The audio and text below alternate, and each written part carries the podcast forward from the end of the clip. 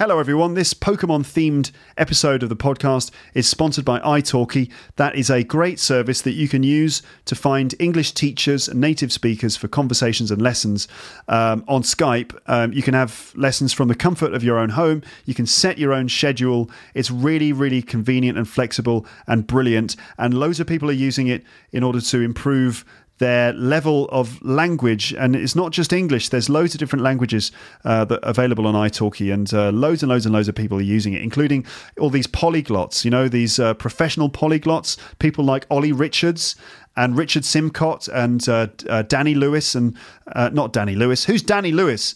Benny Lewis, the Irish polyglot. There's loads of these polyglots who I read about on the internet and stuff, and a lot of these guys are using italki as well. They swear by it. It's just a really convenient way to find a person who you can talk to and who you can get feedback on your your English uh, from. Okay, so go to teacherluke.co.uk forward slash talk and you can check it out. And if you make a purchase, you can get a um, 100 italki credit voucher, which you can, which which you can use as a discount uh, on future purchases. All right then. Okay, so now it's time to start the episode, and here we go. You're listening to Luke's English Podcast. For more information, visit teacherluke.co.uk.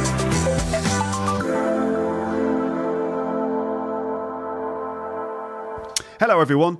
Today I'm talking about Pokemon Go on the podcast. Why, you might ask, why Pokemon Go? Um, because I think it's a global phenomenon and there are loads of things to say about it. It's not just a stupid game, there's more to it than that. So, in this episode, I'm going to describe Pokemon the game, then talk about Pokemon Go, including what the hell it is, how it works, what people are saying about it, why it's so significant um, what some of the good points and the bad points are about this game, and what this might mean for the future. So, it's the craze that's sweeping the world. Pokemon Go was released as a downloadable app for iPhone and Android about three weeks ago, and suddenly millions of people around the world are playing it. Everyone's talking about it in the media and just, you know, in normal life and the app is currently the number one download on the iOS and Google Play app stores. It's threatening even Twitter in terms of its number of active users. Apparently, it's surpassed uh, Tinder in terms of its popularity or the number of downloads or users, and it's it may even have beaten uh, Twitter at this point as well, which is amazing. Just a few days after the uh, release of the game, which can be downloaded onto your smartphone free, Nintendo's stock market value soared, rising by a massive $11 billion. That's just a few days after the game was released. Nintendo's stock, mark- stock value went through the roof. I think it has come down a bit since then, um, but $11 billion increase of the market value within a few days is insane. Um, the number of downloads of the Pokemon app, uh, the Pokemon Go app, is now estimated at over 100 million. And all of this stuff has happened just in a few weeks. So I wonder if Pokemon Go has arrived in your country yet. I think that uh, the release has happened at different times in different places. Uh, it came out in France um, just about a week ago. Um, I wouldn't be surprised if you've either heard about it You've probably seen stories about it online. Uh, you might have heard, um, you might have even had conversations about it. You've probably seen people playing it in your area. You might have actually downloaded and played the game yourself. Some people are completely addicted to it and they can't stop playing it. Other people, on the other hand, just can't stand it. They hate it and they think it's a load of complete nonsense. So there's a, a range of different opinions on this. Um, just the other day, I went out for a drink with uh, with my wife, you know, my wife and I, we like to go out and drink sometimes on a Sunday. Uh, we went out for a drink and uh, we counted 11 people playing Pokemon Go just in the streets near our house.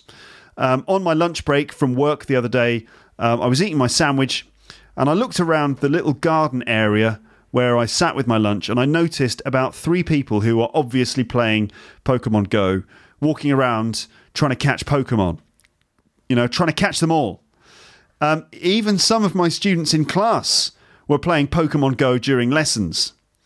Um, and there was one particular moment where I was trying to teach my class, and one of my students had his phone out, and I was like, "What are you doing? Can you put your phone away, please?" And he was like, "No, there's a Pokemon on the table." So uh, I let him catch the Pokemon, and then I took his phone and I threw it into a lake. I didn't really. Um, but anyway, even some of my students are playing Pokemon Go during lessons. Apparently, the British Council, where I work, is a Pokemon gym where other Pokemon players can get together and challenge each other to Pokemon battles. I know, it's mad, isn't it? It's crazy. It's crazy. Next time you're out and about, right, look out for small groups of people wandering around staring at their phones. I mean, that happens a lot anyway. There's usually people wandering around with their heads buried in their phones, but it's happening even more these days. It's an even more common sight to see at the moment. If you get the chance to glance at these people's screens, you might see them attempting to throw little red and white balls at wild little cartoon creatures that they can see through their camera. Uh, if that's the case, then they're probably playing Pokemon.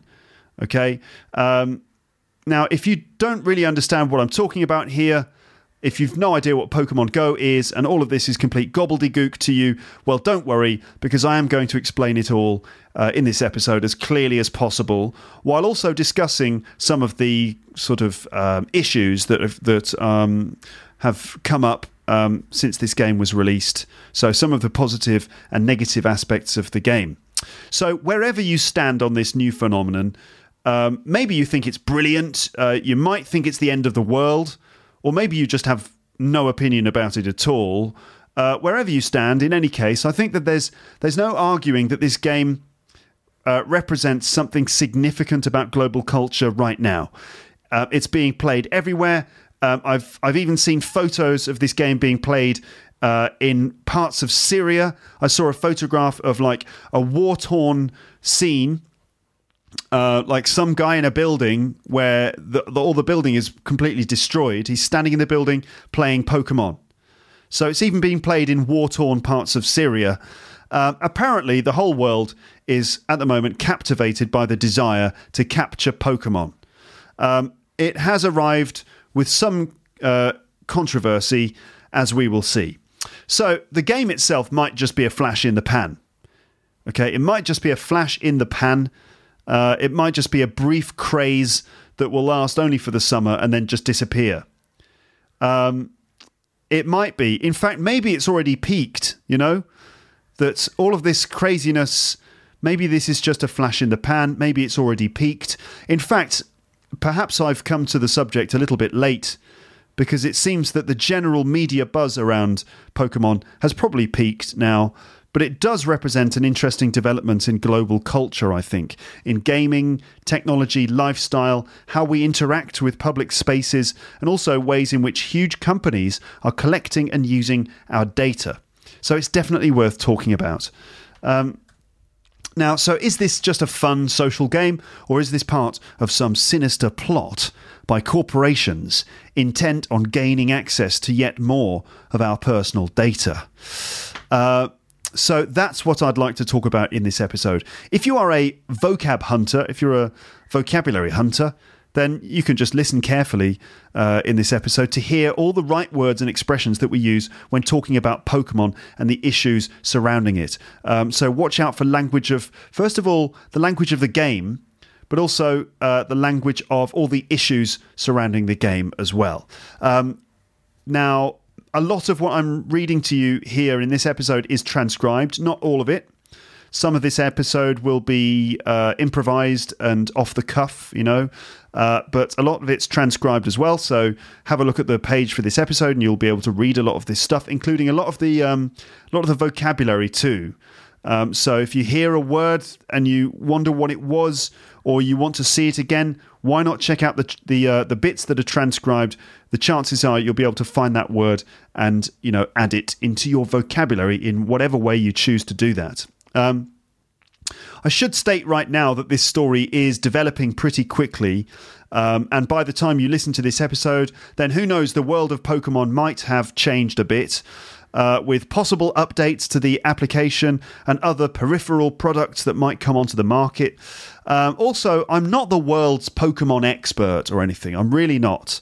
But I think I know enough about this to be able to talk about it uh, uh, in this episode with some confidence. Um, you might be more familiar with the ins and outs of Pokemon than me. You know, you might know everything about Pokemon. You might be a Pokemon master. Um, now, if you are an advanced Pokemon player, then feel free to get into the comments section uh, on the website to give your opinion or to add any details that I might have missed. If you think there are certain things that you should add, then please feel free to add them in the comments section. Also, if you're new to Pokemon, I want to know what you think as well. So get in the comments section and, and leave your thoughts there. So let's properly get started. And uh, I've got a sort of an agenda for this episode. My, the first thing is what is Pokemon? Secondly, what is Pokemon Go? Uh, what's the appeal of Pokemon Go? What does this mean for the future? Uh, what are some of the arguments for and the arguments against the game? Um, and um, that's it at the at this point. I might, if I have time, actually download the app and um, and actually play it on the on my phone and uh, record an episode while I'm doing that. I doubt that I'll have time to do that in this episode, uh, but I might do, depending also on the weather because it's it's currently raining, which is not good for for Pokemon Go because obviously this happens outdoors. You know, you have to go and walk around. Um, and if it's raining, then that's not very good, is it? It's not very suitable. But if the weather clears up and uh, if I've got the time, I might record another episode where I'm on my feet, walking around, playing a bit of Pokemon Go. We will see. Um, it would also be nice to talk to some other people about this, wouldn't it? Um, so I might have conversations with some people about Pokemon Go as well. Um, okay, so first of all, what is Pokemon? Let's start with that. Now, we know from my conversation with Alex Love recently that Pokemon is in fact a portmanteau word, meaning a combination of two words. Uh, from Japan, which actually means pocket monster. That's what Pokemon means, pocket monster. Um, so, Pokemon is, in fact, uh, a franchise owned by the Pokemon Company, which is a sort of consortium of three companies Nintendo, Game Freak, and Creatures. Um, so Pokemon is a, a, a huge franchise. Um, um, it started out as a game. Um, so the, it's mainly a game. I think that's the main aspect of this franchise. It's a computer game. So the first version of the franchise was a Game Boy game created in Japan in 1995 for the Game Boy. The original Game Boy. I think it's the original Game Boy, maybe the Game Boy Color. So this is back in 1995, the Nintendo Game Boy. Pokemon was a game created uh, for the Game Boy in 1995 in Japan. Um, as far as I know, the first versions of this game were called Pokemon Red and Pokemon Yellow. There were like two versions, the red version and the yellow version. Now, I never played Pokemon Red or Yellow. Never ever played it. In fact, the, the only Pokemon game I've ever played has been Pokemon Go. So, um, although I'd never actually played it, somehow I still know about Pokemon and what's involved. I think it's just because I've seen so many references to it on the internet and I've seen other people play it and I've seen some of the cartoons and things like that. Um, so I'm kind of aware of it, even though I never played the original Game Boy games. So there was Pokemon Red and Pokemon Yellow for the Game Boy Color, I think. And then after that, they released another version, which was Pokemon Blue. And then, I guess, then they released Pokemon Silver. Um, and then also there were TV shows, movies, trading cards like card games, and a Monopoly board game for, for Pokemon, and various other things. Um, so it has massive amounts of appeal, massive levels of appeal, the Pokemon franchise. It's really popular, and a generation of kids grew up playing this game. I was a little bit old for it. I'm, I'm so, I guess I'm sort of like a, I'm a bit older than the generation who grew up with it. Um, and when Pokemon Red and Pokemon Yellow came out, I was a bit old for them because by that time I'd moved on to more grown up stuff, you know. Like I was playing GoldenEye and Tekken and things like that. Yeah, it's grown up stuff, even though I was still playing computer games.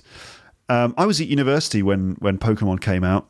So I was doing grown up university things like staying up all night writing essays and drinking too much coffee and not eating properly and uh, playing PlayStation with my flatmates, you know, all that university stuff. Um, So I never actually played the games. But the I think the first time I heard about Pokemon, or the first time I came across it, was when I was working at the HMV store in Liverpool.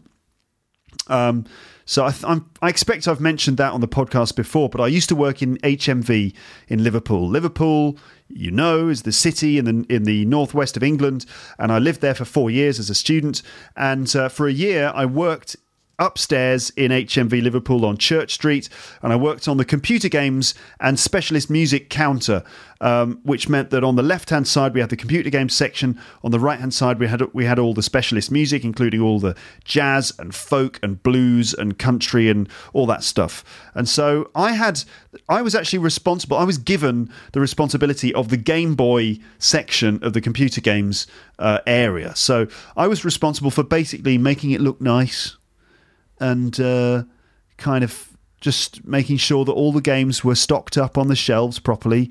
It wasn't the greatest job, I'll be honest.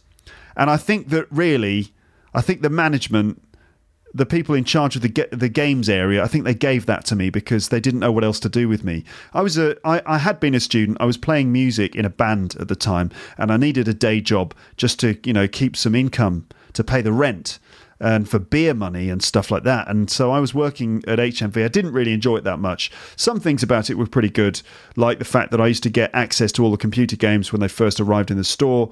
Uh, and I used to get a big discount. I used to get 30% discounts at HMV, which meant that pretty much all my money went on CDs, DVDs, and computer games, you know? Um, anyway, that's another story for another time. Um, so I was I was given the great responsibility to look after the Game Boy shelf. And so I used to stand in front of the Game Boy shelf, trying to fit all of the games onto the shelf. It was really annoying. The, the boxes didn't fit on the shelf properly, and they used to fall off, and I used to go and pick them up. It was miserable, to be honest with you. Um, but I we did get uh, huge loads of um, uh, copies of Pokemon Red and Yellow, and we sold hundreds of them, hundreds. And um, we also used to sell the the cards, the Pokemon cards, and it was kind of it was the cards that the kids the kids were equally interested in the cards as as they were in the games. The games were pretty expensive. I mean, you know, Game Boy games were pretty expensive, and these Pokemon games were new and they were really expensive. So we get used to get all these kids who'd come into the store, and kids from Liverpool. A lot of them are like pretty cheeky, uh, little scallywags and um, they used to come up to the counter and they would come up in, in a gang. There'd be like a gang of these these scallies that would come up and they'd be like, "Here, mate, have you got any Pokemon cards? Have you got any Pokemon cards?" Because that's how these that's how they that's how they spoke. Like these these little scallywag kids. Here, mate, have you got any Pokemon cards? And I was like, um, "Yes, yes, we've got Pokemon cards. They're just there on the top." And he's like, um, and oh, let's have a look at those Pokemon cards. Look at that. Um, and then I'd be like, "Excuse me, are you going to pay? Are you going to pay for those?" And they're like, um, "How much are they? How much are they?" And they're like, "They're, they're two pounds." Uh, yeah, we're going to pay for them. As they like take the cards and put them in their pockets, and I'm like, "Oi, oi! You haven't paid for that. Give that back." Oh, I'm sorry, Mace. You know, just another day at HMV Liverpool. Um, anyway, the playing cards, the Pokemon games. Um, now, um, what was the what's the principle of Pokemon? If you if you don't know what the game involves, let me try and summarize it for you. So basically, Pokemon takes place in this kind of wilderness area. I think it just sort of takes place in this land, and you play the character of I think his name is Ash, and Ash is a Pokemon trainer or a Pokemon hunter.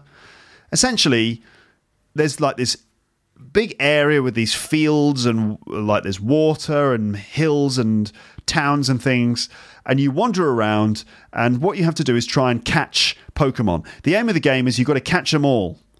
Got to catch them all. That's in fact the the catchphrase of the whole game franchise. Pokemon, got to catch them all. So the point is that you have to try and catch every single species of Pokemon. Okay, and I don't know how many there are. Hundreds of them. Hundreds of the little creatures. So you wander around the area, and uh, and every now and then you come across. Um, uh, a wild Pokemon. So a wild Pokemon will suddenly appear, and you've got to try and catch it. So the how do you catch a Pokemon? Well, you have these special things called Pokeballs. I think I'm saying all these things correctly. If look, listeners, you have to fact check me on this. Okay, I'm pretty sure I've got all this right, but um, if I get anything wrong, like for example, if I pronounce Pokeball wrong, then leave a comment in the in the comments section. I'm pretty sure I've got it all right. But anyway, Pokeballs are these little red and white balls, okay? And the idea is you throw the Pokeball at the Pokemon, and uh, when the Pokeball hits the ground, it opens and it kind of sucks the Pokemon into the ball, and then you've captured it, and then you've got you you've kept the Pokemon inside the ball. I don't really understand the physics of it. I guess the Pokeball is a bit like a TARDIS. That there's a way more there's way more space inside than it looks from the outside. So somehow they managed to suck the Pokemon inside the ball, and then you've caught your Pokemon, and you have like um, I guess it's like Pokedex, which is like where you keep all of your Pokemon. I mean, it's uh, it's a little bit cruel to an extent because like you've got these wild little Pokemon just going about their business, and then you catch them and you keep them in a box essentially. Uh, but obviously, it's a game, so you know, huh? What's they're, they're not real, are they? Pokemon. They're not real, ladies and gentlemen. You should know that, okay? I know that you might be addicted to the game and you might be, you know, s- obsessed with all the Pokemon that are around you. They're not real. They don't exist. Okay, so you catch Pokemon by throwing a ball at them. And then once you've caught them, you keep them and they're your Pokemon. You can then train them. You see, you, you develop them, you grow them and train them, and you can give them power boosts and things until eventually the Pokemon grow and grow and grow and they become more and more strong and more fierce and uh, more awesome until eventually, when you've powered up your Pokemon to its full capacity, they will be incredibly powerful monsters that you can use to fight against other Pokemon trainers. Okay, and then what you do is once you've once you've developed all your Pokemon, and they're all super powerful. You then basically have an arsenal of uh, super powerful Pokemon that you can then fight with other people, right? And then you, you you meet up with other Pokemon trainers and challenge each other to to battles. And you, for example, someone might throw their Pokemon at you. I think that's how it works. Someone throws a Pokemon at you, and and then you need you've got a moment to choose which Pokemon you're going to choose to fight back against it and then there's a kind of like a sort of role playing situation, I think, where there's some sort of battle. I'm not sure exactly how the battles happen. I've never done that. I, it's not like Street Fighter 2. You're not like mashing buttons to try and punch Pokemon in the face. I think it's more like a top trump situation where different levels of power are compared and you know if you got more power in that category then you win and then overall you know one of the po- one of the pokemon wins it's basically. By the way, by the way, it's one Pokemon, two Pokemon. I think it's like fish. You know, one fish, two fish, and sheep. One sheep, two sheep. One Pokemon, two Pokemon. Um, so the plural is the same as the singular, which makes it easy. So if you if your Pokemon is stronger than your competitor's Pokemon, uh, you'll beat your Pokemon will beat it, and then you get to keep that person's Pokemon. So it's another way of expanding your collection of Pokemon. Because remember, the aim of the game is you've got to catch them all.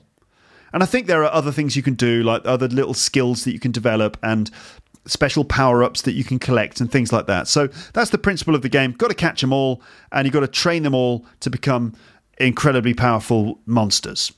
Okay? And once you've done that, you become the Pokemon master, and you then, I don't know what you do then, you have a cup of tea and you look smug. You're like, I'm the Pokemon master. smug, you know, that kind of thing. Right, so that's Pokemon. Now we've got Pokemon Go, uh, which was released um, just a few weeks ago. And um, so this is like the updated Pokemon for the uh, the current modern moment, you know. Uh, so Pokemon Go is basically like Pokemon but it's an app on your phone. You can download it from from the App Store, and it's a game that you launch on your phone. You play it through your phone. Okay. Now, the the the extraordinary thing about the Pokemon app is that the game zone that you're playing in is the real world. Okay. So in the original Game Boy Pokemon, you were wandering around this land. I don't know what it was called, but you're wandering around this land. The level that you're playing on is this virtual land within the game. Okay, and you sit in your seat on the bus or whatever, and you play the game. You don't move. You're just locked into the game, uh, and that's it. But in Pokemon Go, the level on which you're playing is actually the real world. So the game zone is the real world. It uses Google Maps.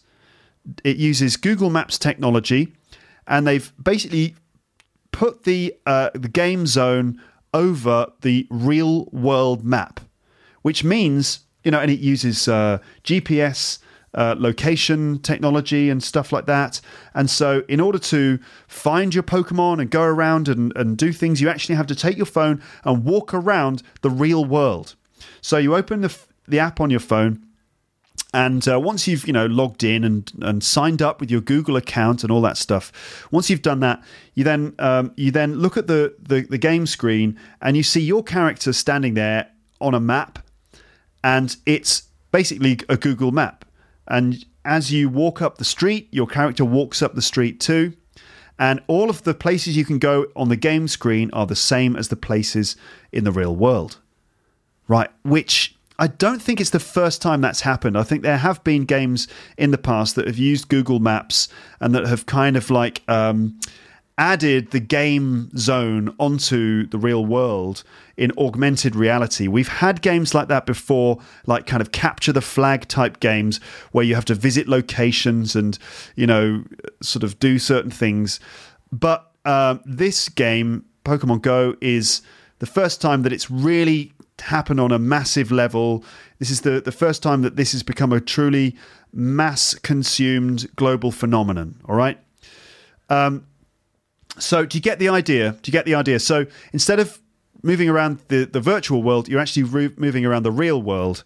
So what happens is, yeah, you, you you launch the app, you walk around, and as you you know you have to keep looking at the app you have to keep looking at the game screen on your phone as you walk around in order to notice when there's a pokemon in the area so every now and then a little pokemon creature will appear on the map and you have to go to you actually have to go to the location of the pokemon go close to it click the Pokemon, like tap the Pokemon on your screen, and then the phone will launch its camera uh, application. The camera on your phone will launch within the game, and then you you actually look at the world through the camera. So you point the camera around and you look through the screen, and that's where you have augmented reality. So you can actually see everything through the lens of your camera, but the Pokemon is visible through the screen.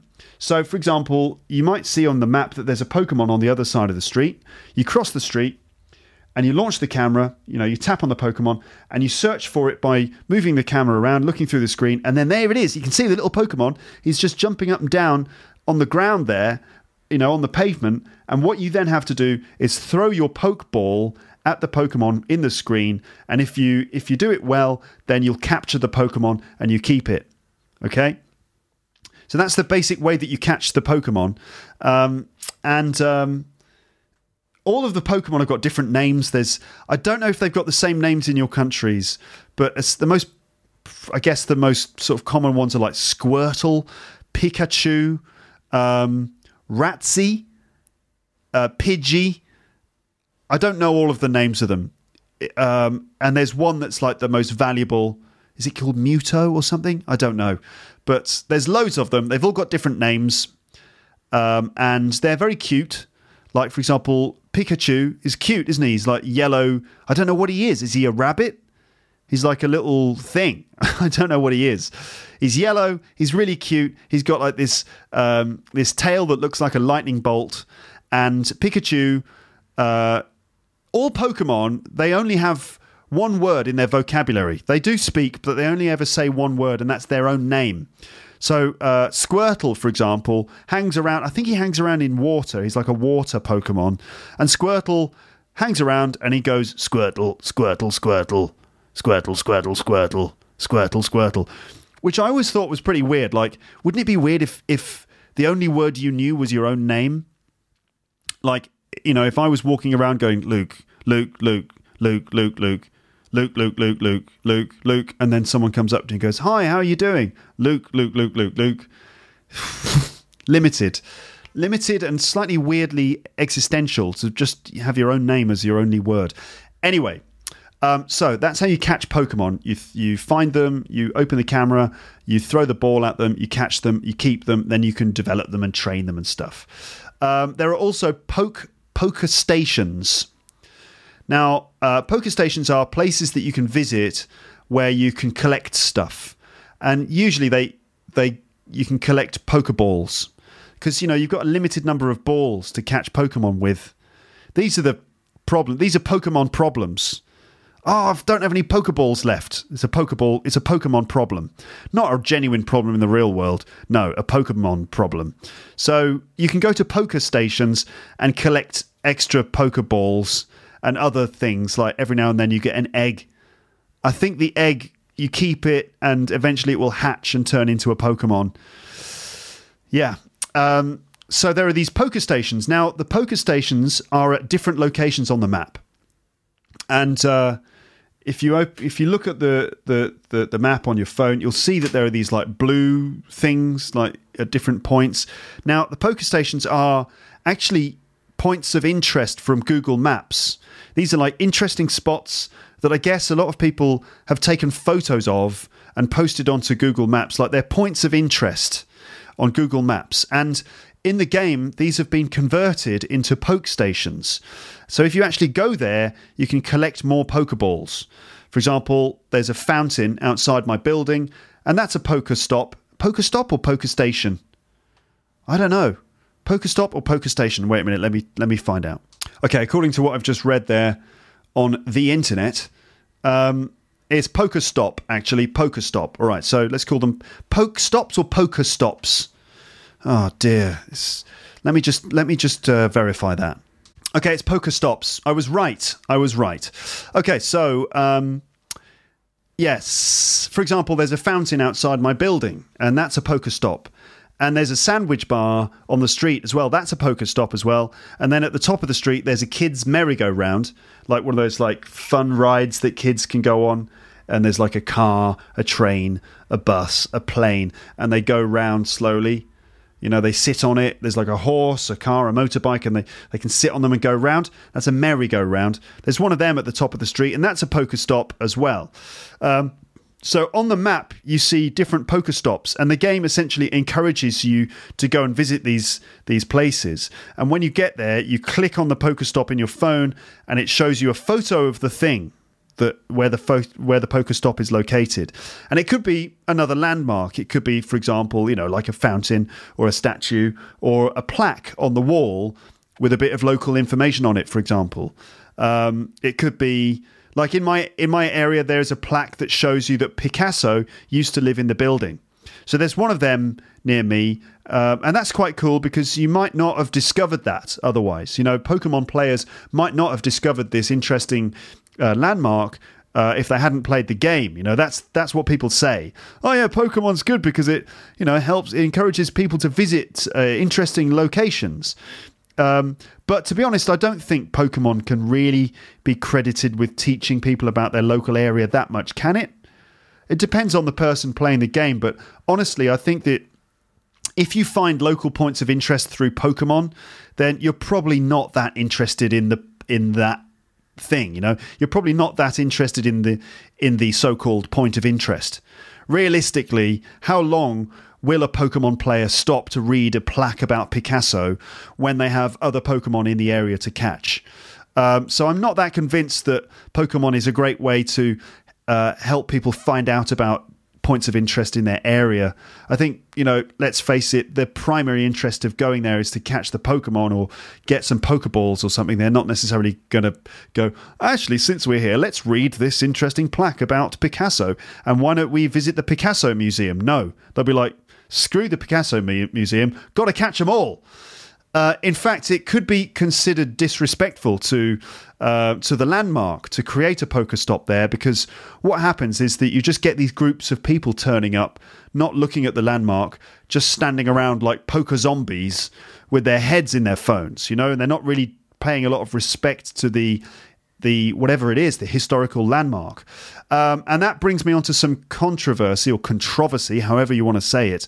There have been a few incidents in which people have got very angry with Pokemon players playing at certain locations. For example, at war memorials, where you should be very respectful, um, standing around catching Pokemon at a World War II memorial is not really appropriate, is it? Um, especially if players are wandering across the monument or standing on burial sites or something like that. It's really not not an appropriate thing to do in a place where you should be a bit more respectful. Um, apparently, Pokemon has been banned at the Auschwitz Museum. It's been banned at the Auschwitz Museum in southern Poland.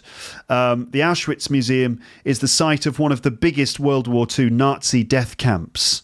Um, and um, so Pokemon has been banned there.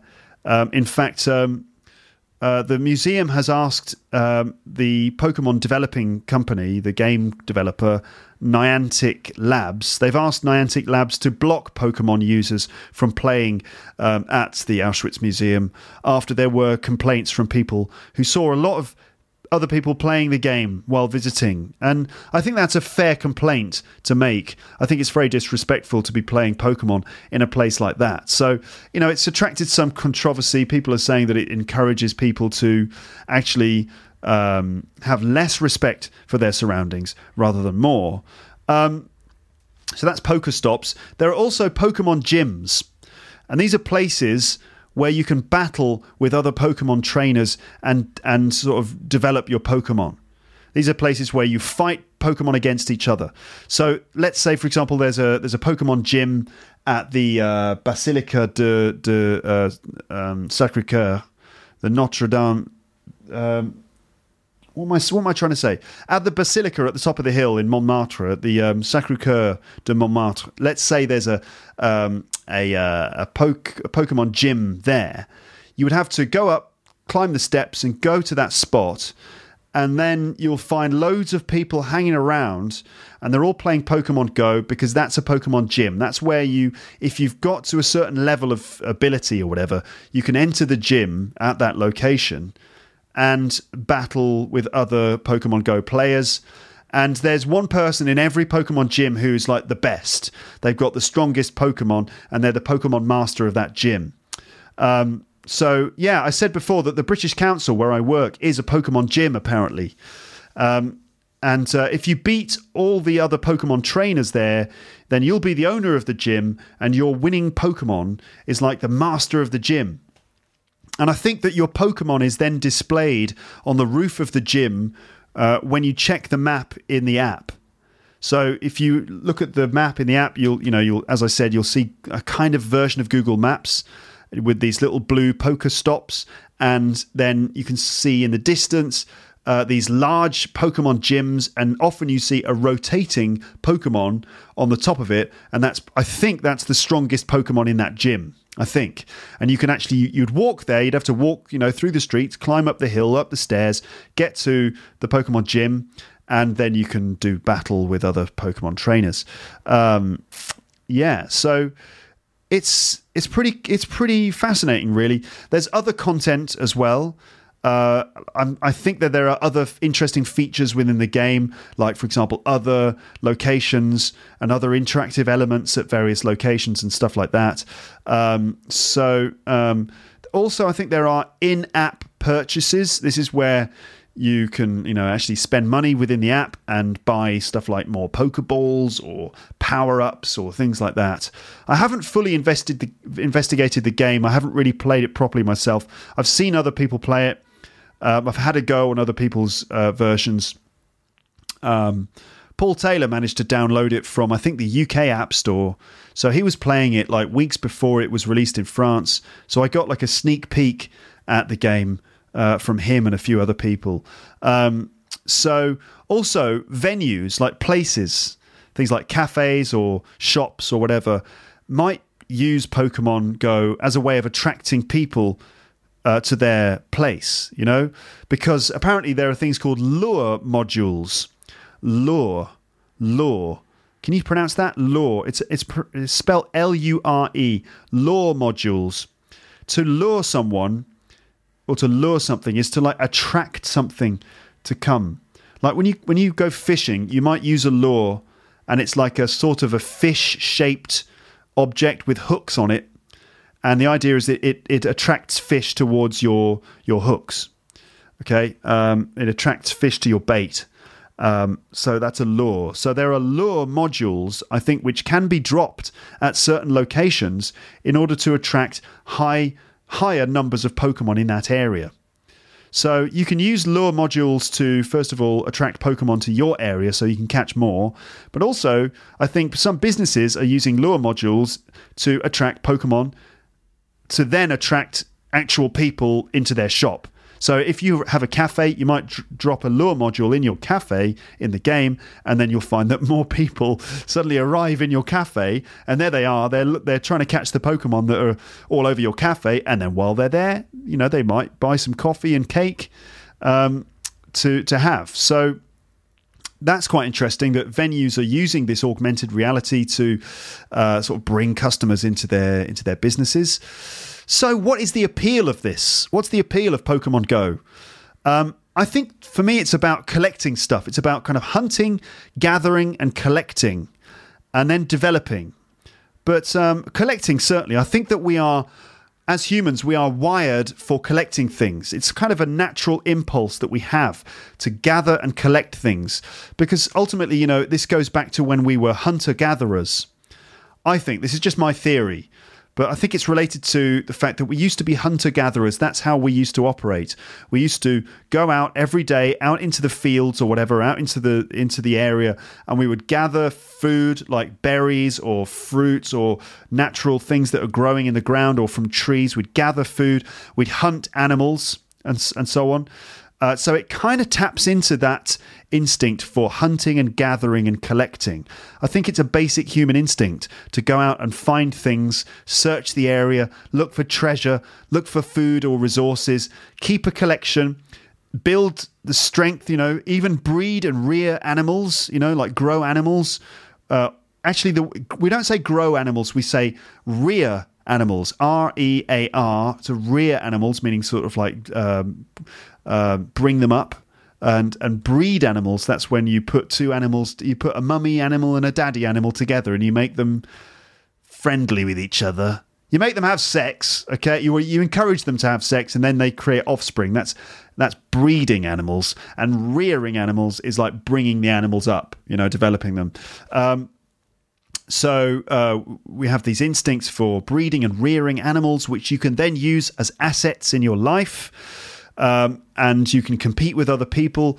Um, I suppose all of this comes from the many hundreds of years that humans evolved as hunter gatherers or something, except that now those instincts are what are what uh, drives our interest in these games, which we play for their own sake.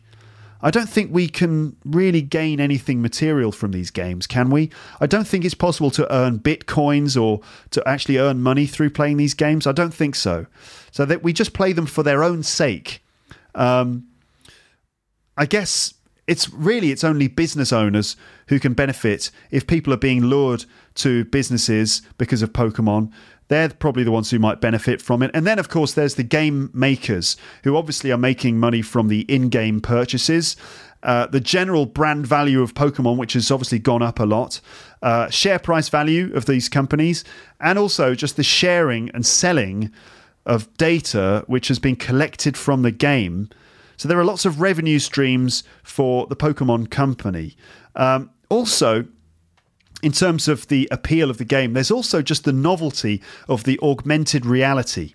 So, augmented reality, that's when essentially reality has been sort of modified, when, you know, the through the internet or through uh, the technology that we're using, we're adding a layer of extra content over the top of reality.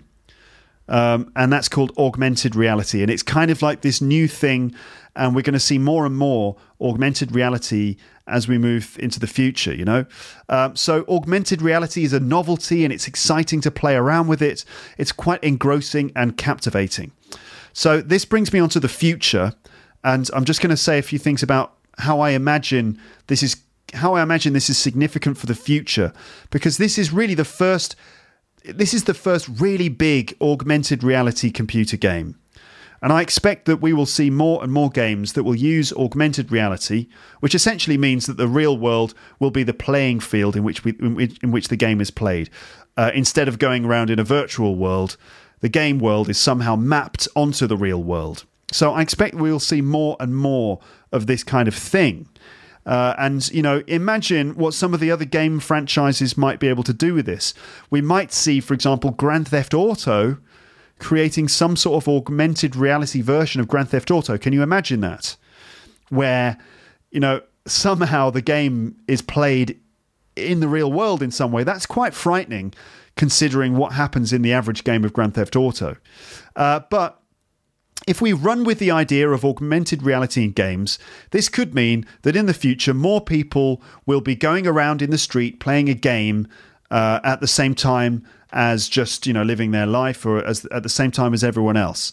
Um, they um, you know they might be interacting with the physical world around them, but in ways that you can't see if you're not playing the game.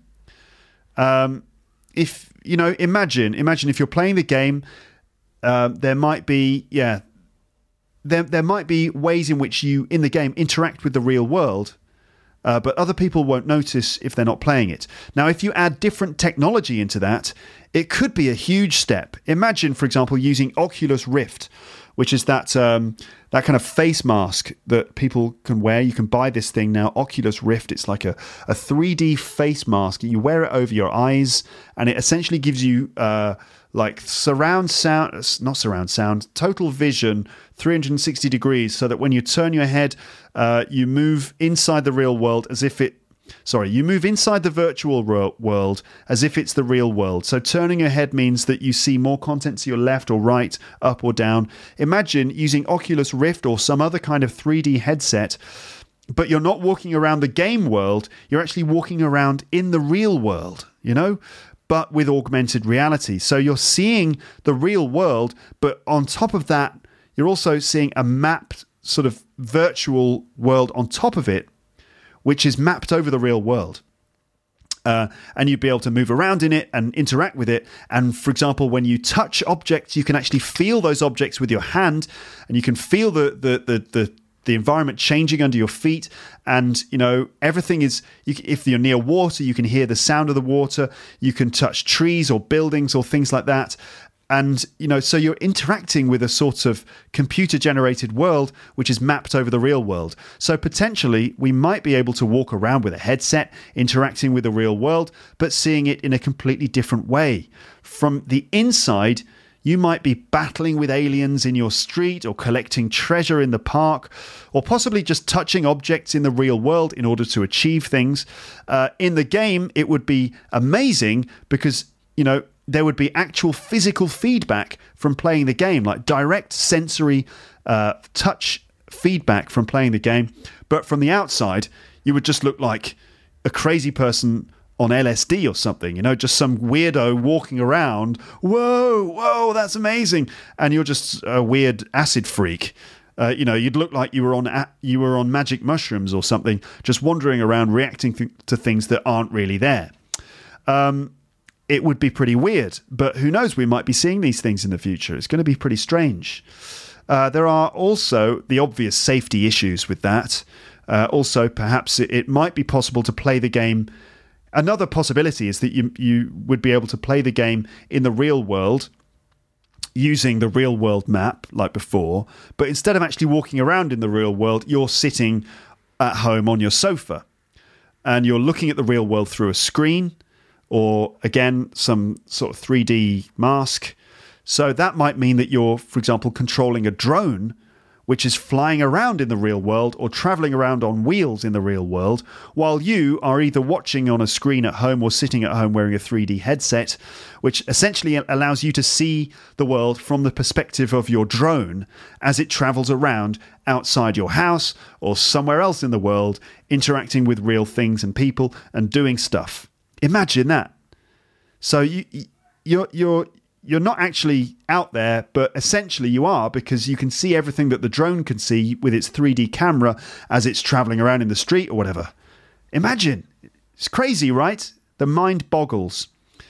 So this could also be used not for gaming, but for general life. For example, you know, sending your drone robot to the supermarket to collect your shopping or to pick up your kids or something like that, which doesn't sound very good. Um, it doesn't. It doesn't sound like you're a very good parent if you kind of um, like, mummy, mummy, daddy, when are you gonna pick me up from school? Oh, uh, I'll be at home. Uh, the drone will come and get you. Imagine being picked up from school by a drone. Uh, it'd be pretty weird, wouldn't it, as a kid? Um, but these things sound like something from some weird science fiction movie, but I think that we're really not that far away from this sort of thing. Um, you know, we've got incredible drone technology being developed right now. There is some uh, unbelievable robotics uh, happening. I think we're not that far away from this kind of thing being a reality.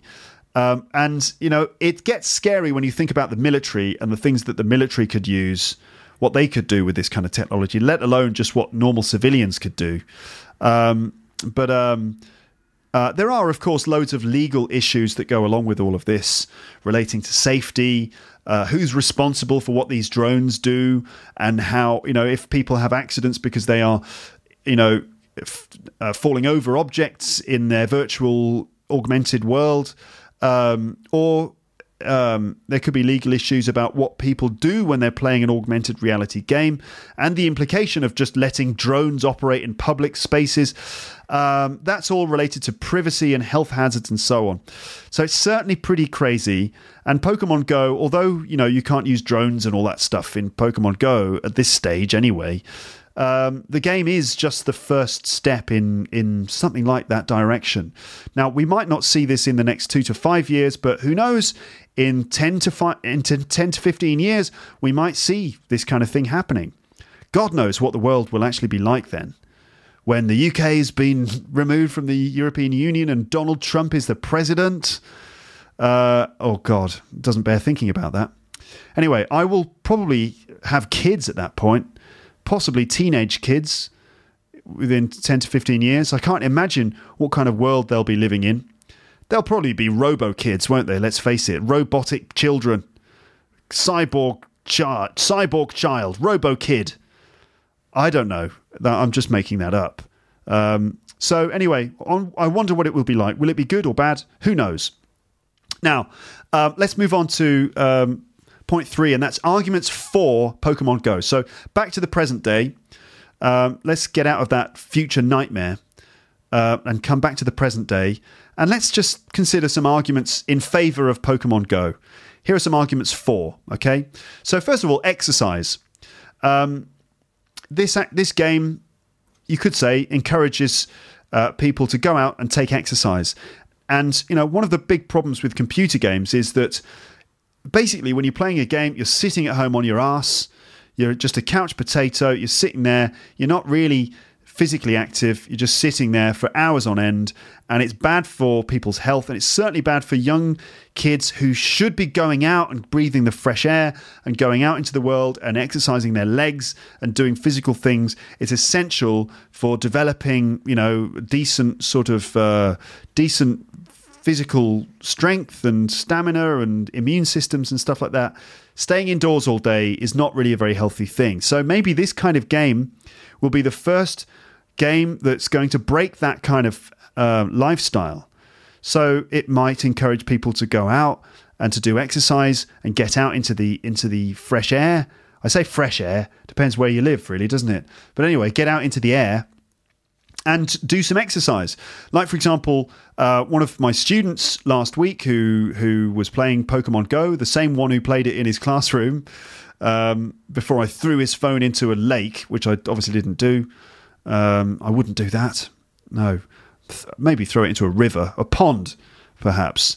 Uh, anyway, he in the space of two days, apparently he walked twenty kilometers in two days, which. Um, which is not bad. That's that's great. And he walked 20k just because he was playing the game. He was investigating these different areas and f- visiting these different spots and hunting Pokemon and stuff like that. And he walked 20 kilometers in in two days, which um which is you know it's not bad.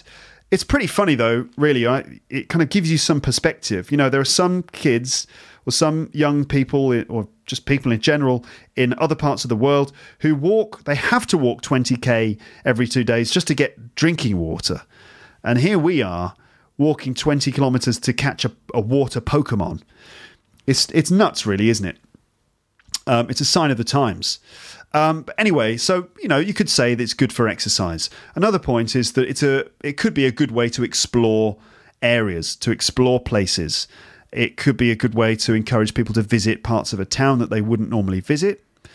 Um, imagine, for example, combining Pokemon Go with tourism.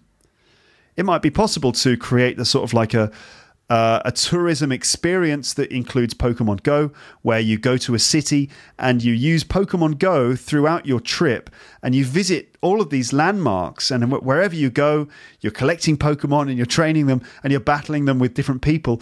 It could be a really good way to explore a city. And you know you'd you'd end up walking all over the city, visiting the different places while playing Pokemon at the same time with your group of people because you can create Pokemon teams. I think I think there are different teams that you belong to in Pokemon, and so you can, uh, you know, you could become members of a group, and you could explore the city together with your Pokemon team. Um, you could discover interesting landmarks in your area, for example. Um, so those are some possible good points. And also, of course, it's just harmless fun. It's just fun, isn't it? It's just fun. Playing Pokemon, it's just a good laugh and it's exciting and fun. So, what's wrong with that? So, it's fun. Or is it? Or is it fun? Is it harmless fun? Because now let's look at some of the arguments against uh, Pokemon Go. Here are some of the things that people are saying about why Pokemon Go is um, is a bad thing. Okay, so first of all, there's safety. Safety. Um, now, if you're walking around looking at your phone, trying to find Pokemon in your local area, then you will do a great deal of time walking around staring at your screen. Now, when I've played this game, um, I just played it for about five minutes in the street, and I realized that I'd walked, I don't know, about 50 feet, 50 meters without looking where I was going. I mean, I to be honest, I do that a little bit anyway because sometimes I'll walk around and I'll be like, you know, typing a text message and I'll just be sort of walking on autopilot. Walking on autopilot using my peripheral vision while typing out a text message and you just sort of walk down the street slowly, typing a message, um, and you've got your peripheral vision, so you can sort of like basically get out of the way of other people who are walking in your in your uh, in your path. Um, I wonder if that's very annoying for other pedestrians, but I I hope not because I think that I'm still fairly aware of what's going on around me. But certainly while playing Pokemon, I noticed that I was walking around a lot and I wasn't looking where I was going really. And you know that's dangerous really that that is pretty dangerous and apparently there have been cases there have been a number of reports in the media of people having arguments not arguments no people having accidents uh, because they're playing Pokemon Go, like they're crossing the street, and they're not looking where they're going, and they're being hit by cars, or they're walking into objects. There, there might be, you know, there might be hazards in the street that they're not aware of, and they're they're walking into them. Um, there also apparently have been cases of, uh, there may even have been deaths. I think there may have been fatalities that have happened as a result of being people playing Pokemon Go, like people falling off cliffs or, or things like that. I seem to remember that happening. Um, now, if you if you if you're doing that, then well, first of all, you've it's not rocket science. You you need to look where you're going. So be uh, be aware of your surroundings when you're playing the game you can't completely blame that on the app. But nevertheless, I think that it, it does encourage a certain level of dangerous uh, and slightly reckless behavior. In fact, the app um, does say on the launch screen, it says, please be aware of your surroundings when, when playing the game. So it's definitely um, something, you know, that, that people need to be careful of. Um, people uh, apparently have been playing the game while driving, which is just terrible. I mean, it's just um, just asking for for a huge accident to happen. So uh, there are health risks, you know, dangers relating to playing the game while driving, which is obviously a really dangerous thing to do. Also, the idea that playing Pokemon Go uh, encourages you to go into areas that might not be safe. I mean, for example, parts of your city that you wouldn't normally go into You're go- people are going into these areas without really thinking about it. They're not really paying attention to what's what's going on around them, and they're walking into slightly dangerous parts of town where they would not normally go, and they're walking into them with their phones in their hands. Um, so apparently, there have been reports of muggings happening, where you know people are taking advantage of of Pokemon uh, Go players or hanging around poker, Pokemon stops, poker stops, and then sort of stealing or mugging people, stealing phones, mugging people in those areas. Even cases of people uh, dropping uh, lure, what were they called? Lure stations, lure pods. Um, those things that the coffee shop owners are planting uh, in the game to attract people to come to their coffee shops. Apparently, some people have been using these as a way of attracting uh, unsuspecting Pokemon Go players into their area so that they can then grab their phones. Um, so yeah, these these are things that apparently have been happening. Um, also, uh, some bizarre social patterns and bizarre human behavior. For example, large groups of people all stampeding across a field to catch a rare Pokemon on the other side of the grass. You know, and I've seen video. You might have seen video of this too, of groups of people sort of rushing across a grassy area, all trying to catch a Pokemon, all looking at their screens, and like one person falls to the floor, another, and no one cares like someone's fallen down and might be hurt, and no one cares. They just continue to walk, uh, stepping over someone who's who's fallen on the floor. Um, so, also cases of trespassing. Trespassing is when you go onto someone else's property without um, without the permission, and it's um, it's either a crime or it's uh, it's against the law uh, to trespass on other people's property. Um, and you know, it, certainly in America, this can be seriously dangerous thing to do because in some states they have laws that say that if someone trespasses on your property, you have the right to shoot them. Um, and apparently people have been too tempted to jump into someone's garden or trespass on someone else's property. They're too tempted by certain Pokemon that they have to catch that they've got themselves into terrible trouble uh, and there's been a you know violence um, as a result of that, uh, or cases of nuisance. Nuisance is where, for example, you your behaviour um, interferes with someone's life in a certain way. For example, it could have interfere with uh, someone's enjoyment of their property. Let's say, for example, if um, uh, I think there's a case of some guy in the states who had bought uh, a listed building, like a an old building that that uh, was of of of special interest on Google Maps, and because it was it was kind of like linked on Google Maps, it it had become a Pokestop in Pokemon Go, and he found that there were crowds of people surrounding his house collecting Pokeballs from the Pokestop, and that this was causing him nuisance, and it was an invasion of his privacy, and all these people hanging around his house and stuff. Um, and uh, that he had some sort of confrontation with the guy who owned the Pokestop or the Pokemon Gym. I think it was a Pokemon Gym, that's what it was. Imagine if your house was a Pokemon Gym, you'd have all these people hanging around your house. Uh, maybe even trespassing on your property to, to catch Pokemon. So there's possible trespassing or nuisance caused by this game. This might lead to lawsuits. You know, maybe the game's going to get sued by people, especially in litigious areas like the United States, where you know there's a, a culture of uh, of taking people to court and you know um, starting litigation procedures for uh, for things like this. Also, another thing, another worrying thing, and this maybe is the biggest thing, is personal data. Now, Pokemon Go is connected to Google. First of all, it uses Google Maps and all the data from Google Maps, uh, but also it uses your Google account. So when you sign into Google, uh, when you sign into Pokemon, it asks you to give um, like access to Google the the account. Uh, so I think when it was first launched, Pokemon Go had full access to your Google account. That's what I'd read. Uh, that that Pokemon Go uh, um, gave uh, it gave the app full access to your Gmail account, which made it uh, pretty easy uh, for someone to hack into your, your, your Google account. Basically, anyone with access to the game's servers would then be able to access everything in your Google account. And yep, that means your email, your photos, your navigation history, and all of that stuff. So, um, that would mean anyone with access to Pokemon Go's service would be able to know where you live, what you look like, and possibly things like your bank details and other sensitive information that you have put into emails. Okay, so there's a possible security issue with uh, Pokemon Go there because of the access that it has or used to have to your Google account. However, uh, Niantic, that's the game developer, uh, Niantic um, has released a statement saying that they've changed the app uh, so that it now just requires basic information from you and not your full account. Uh, Google also say that they're working on limiting permissions uh, that Google uh, that that Pokemon Go has to uh, basic profile data.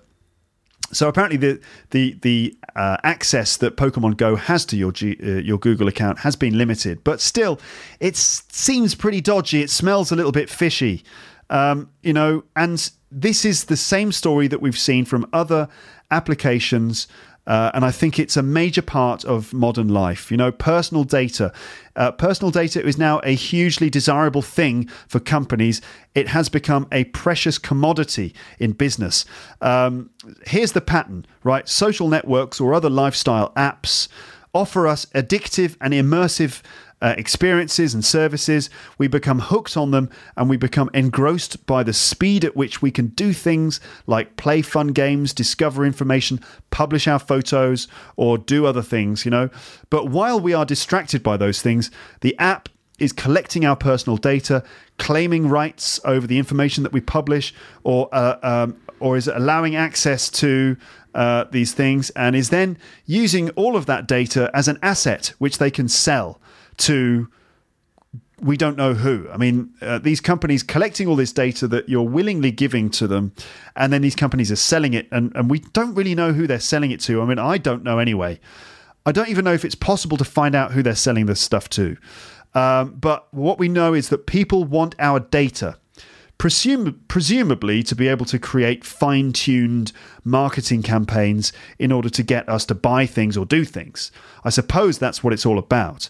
Uh, but at this stage now, this is still a bit unsophisticated. You know, this kind of marketing, these marketing methods using our data, it's still a little bit unsophisticated at this moment. And you have heard me talk about how I find things like Google Ads to be a bit stupid because they try to sell me shoes that I've already bought and that, you know, all of this stuff doesn't really work very well. So it's not really worth getting so scared about it. But who knows, in the future, um, you know, this stuff may get more sophisticated, um, and they um, they might get to the point where um, marketing to us or using our own preferences becomes way more developed and, and clever. Um, who knows? One day, as our reality is more and more augmented by technology and with the internet, we might find that our augmented versions of reality um, are being shaped uh, by the data that is collected about us. And what I mean there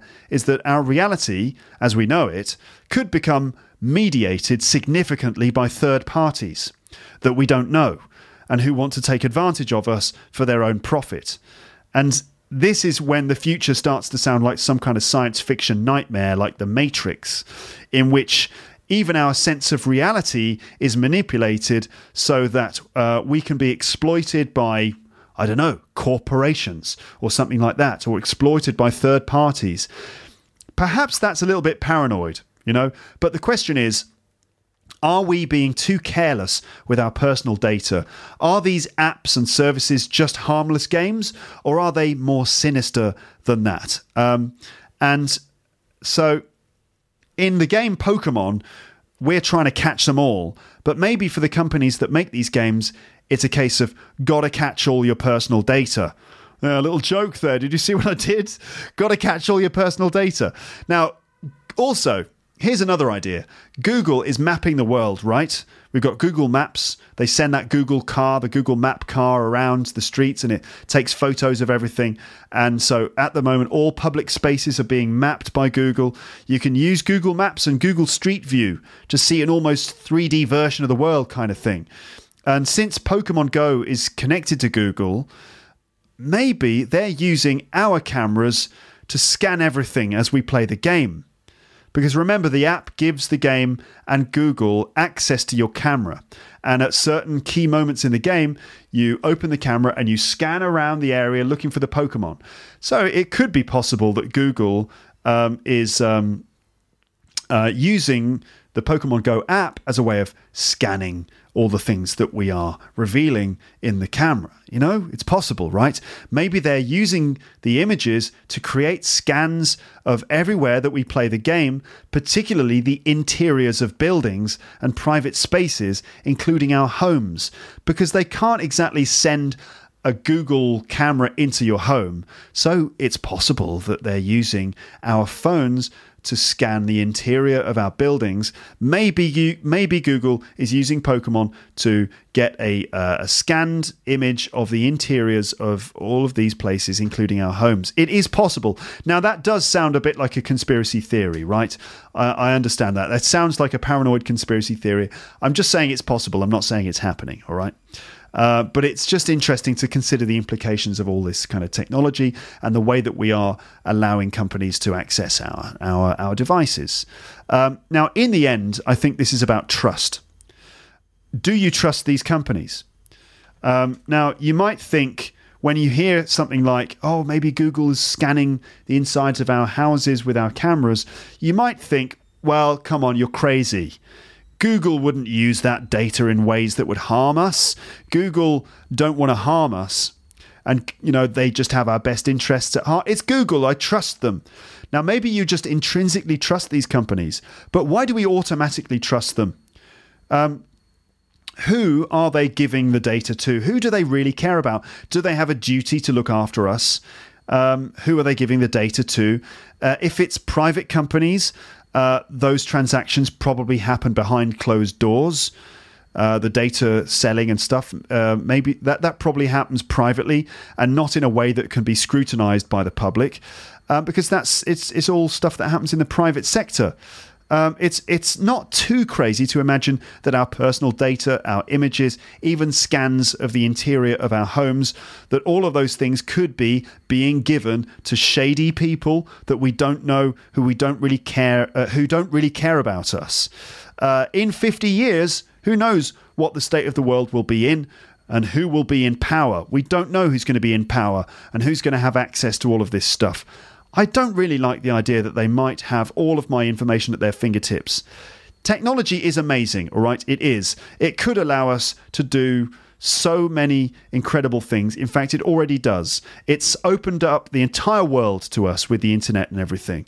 But it could also bring about massive levels of manipulation um, and limitation um, in uh, in people's basic liberties. You know. Um, it, it would be ironic if the internet, which started out as this huge libertarian open source project, could ultimately be used as a way to keep everyone under control. Um, now, I realize that I sound a bit like a conspiracy theorist again, uh, because I'm just speculating, all right? I'm just speculating. I'm not stating any of these things are true or anything like that. It's just speculation. But it is interesting, don't you think? It, it makes you think, doesn't it? Well, it makes me a little bit scared and I'm not quite sure where I stand on all of that kind of stuff. Uh, by the way, a note here on conspiracy theories. Um, um, a lot of conspiracy theories, I think, are based on speculation, um, sort of false logic, uh, leaps of, of logic, you know, like sort of leaping from one thing to the next. Uh, with a with a s- sort of a supposition that it's logic when it's not, um, con- confirmation bias and all that kind of thing. And I think once you get an idea in your head, once you get the idea in your head that the world is controlled by shadowy, unknown, powerful groups, then I think it's possible to interpret almost any phenomenon in the world as an extension of that conspiracy. And I think in reality, the world is probably a lot more chaotic and less sinister than we think. Uh, Pokemon Go is probably just a little bit sinister. It's probably not completely sinister, it's probably just slightly sinister. And that bit of sinisterness is exaggerated by the fact that it appears to be a cute and innocent game um, when in fact it's not really that cute and innocent from the other side. Uh, but I imagine that the game is no worse than being just a little bit sinister. You know, the fact is that they, they, they do want to get our data. They want to sell it to marketing companies who are all desperately struggling to find ways of using that data effectively. Uh, in the end, perhaps it won't be that bad and it'll just be easier to buy shoes that you like you know, or it'll that the your phone will know what kind of destinations you'd like to visit, and it'll just send you some updates with with advice, you know, or maybe uh, at worst um, your phone will sort of uh, vibrate annoyingly at regular intervals during the day, and you'll you'll find that you get uh, sort of repetitive strain injury in your fingers because you're spending so much time uh, uh turning off push notifications on your phone. Maybe that's as bad as it will get. Um, uh, either that or we'll get the worst case scenario and we'll all be enslaved by evil spider robots which steal all of our electromyography. They'll steal all of our body's electrical impulses so that they can keep themselves alive in order to play robo Pokemon and feed batteries to their robo children, like in The Matrix. That's the worst case scenario, of course. Um, right, now, uh, that's the end of this episode. I just talked constantly there for nearly an hour and 15 minutes, all about Pokemon. Um, so it's over to you, okay? What do you think? I'd love to know what you think about this subject. Uh, any thoughts or feelings or things you want to say in response to anything that I've said in this episode would be most welcome on the uh, page for this episode. Um, don't forget to check out the page where you will find um, a lot of what I've just said there written. Uh, a lot of it's written down. Some of it's improvised. A lot of it's uh, written, including, you know, loads of words and phrases that I've just used. Um, you could listen to this again, and, um, you know, uh, that will be a good way to get the language in your head. Um, there's lots of things you could do. You could just listen to it once, and fine, move on to the next one. Or you could listen to it several times and notice certain things again and again. Or you could listen and read the transcript. Uh, you could read the transcript again and note certain words. You know, so much that you can do. Go back into the archive, ladies and gents. Check out some of my other episodes. There are specific episodes about specific things about learning English. Um, and also some advice about ways that you can use this podcast to to help you learn English more and more. Um, join the mailing list. Uh, enter your email address in the top right hand uh, corner of the, the website, and you'll get an email every time I upload a new episode. And that will be the easiest way for you to then access the page for the episode where you'll find all the notes and transcripts and all that stuff. Uh, follow me on Twitter at English Podcast. Um, and leave your comments on the on the website. Okay, lovely to talk to you about Pokemon. I think what I'm going to do next is I'm going to try and work out if I can actually do a live uh, like a episode where I'm I'm walking around playing Pokemon. Let's see. Let's see if I have time. Um, so that might come up in the in the in the near future. All right. Thanks again for listening to the uh, episode, and I'll speak to you again soon. But for now, it's time to say goodbye. Bye. Bye. Bye. Thanks for listening to Luke's English podcast. For more information, visit teacherluke.co.uk.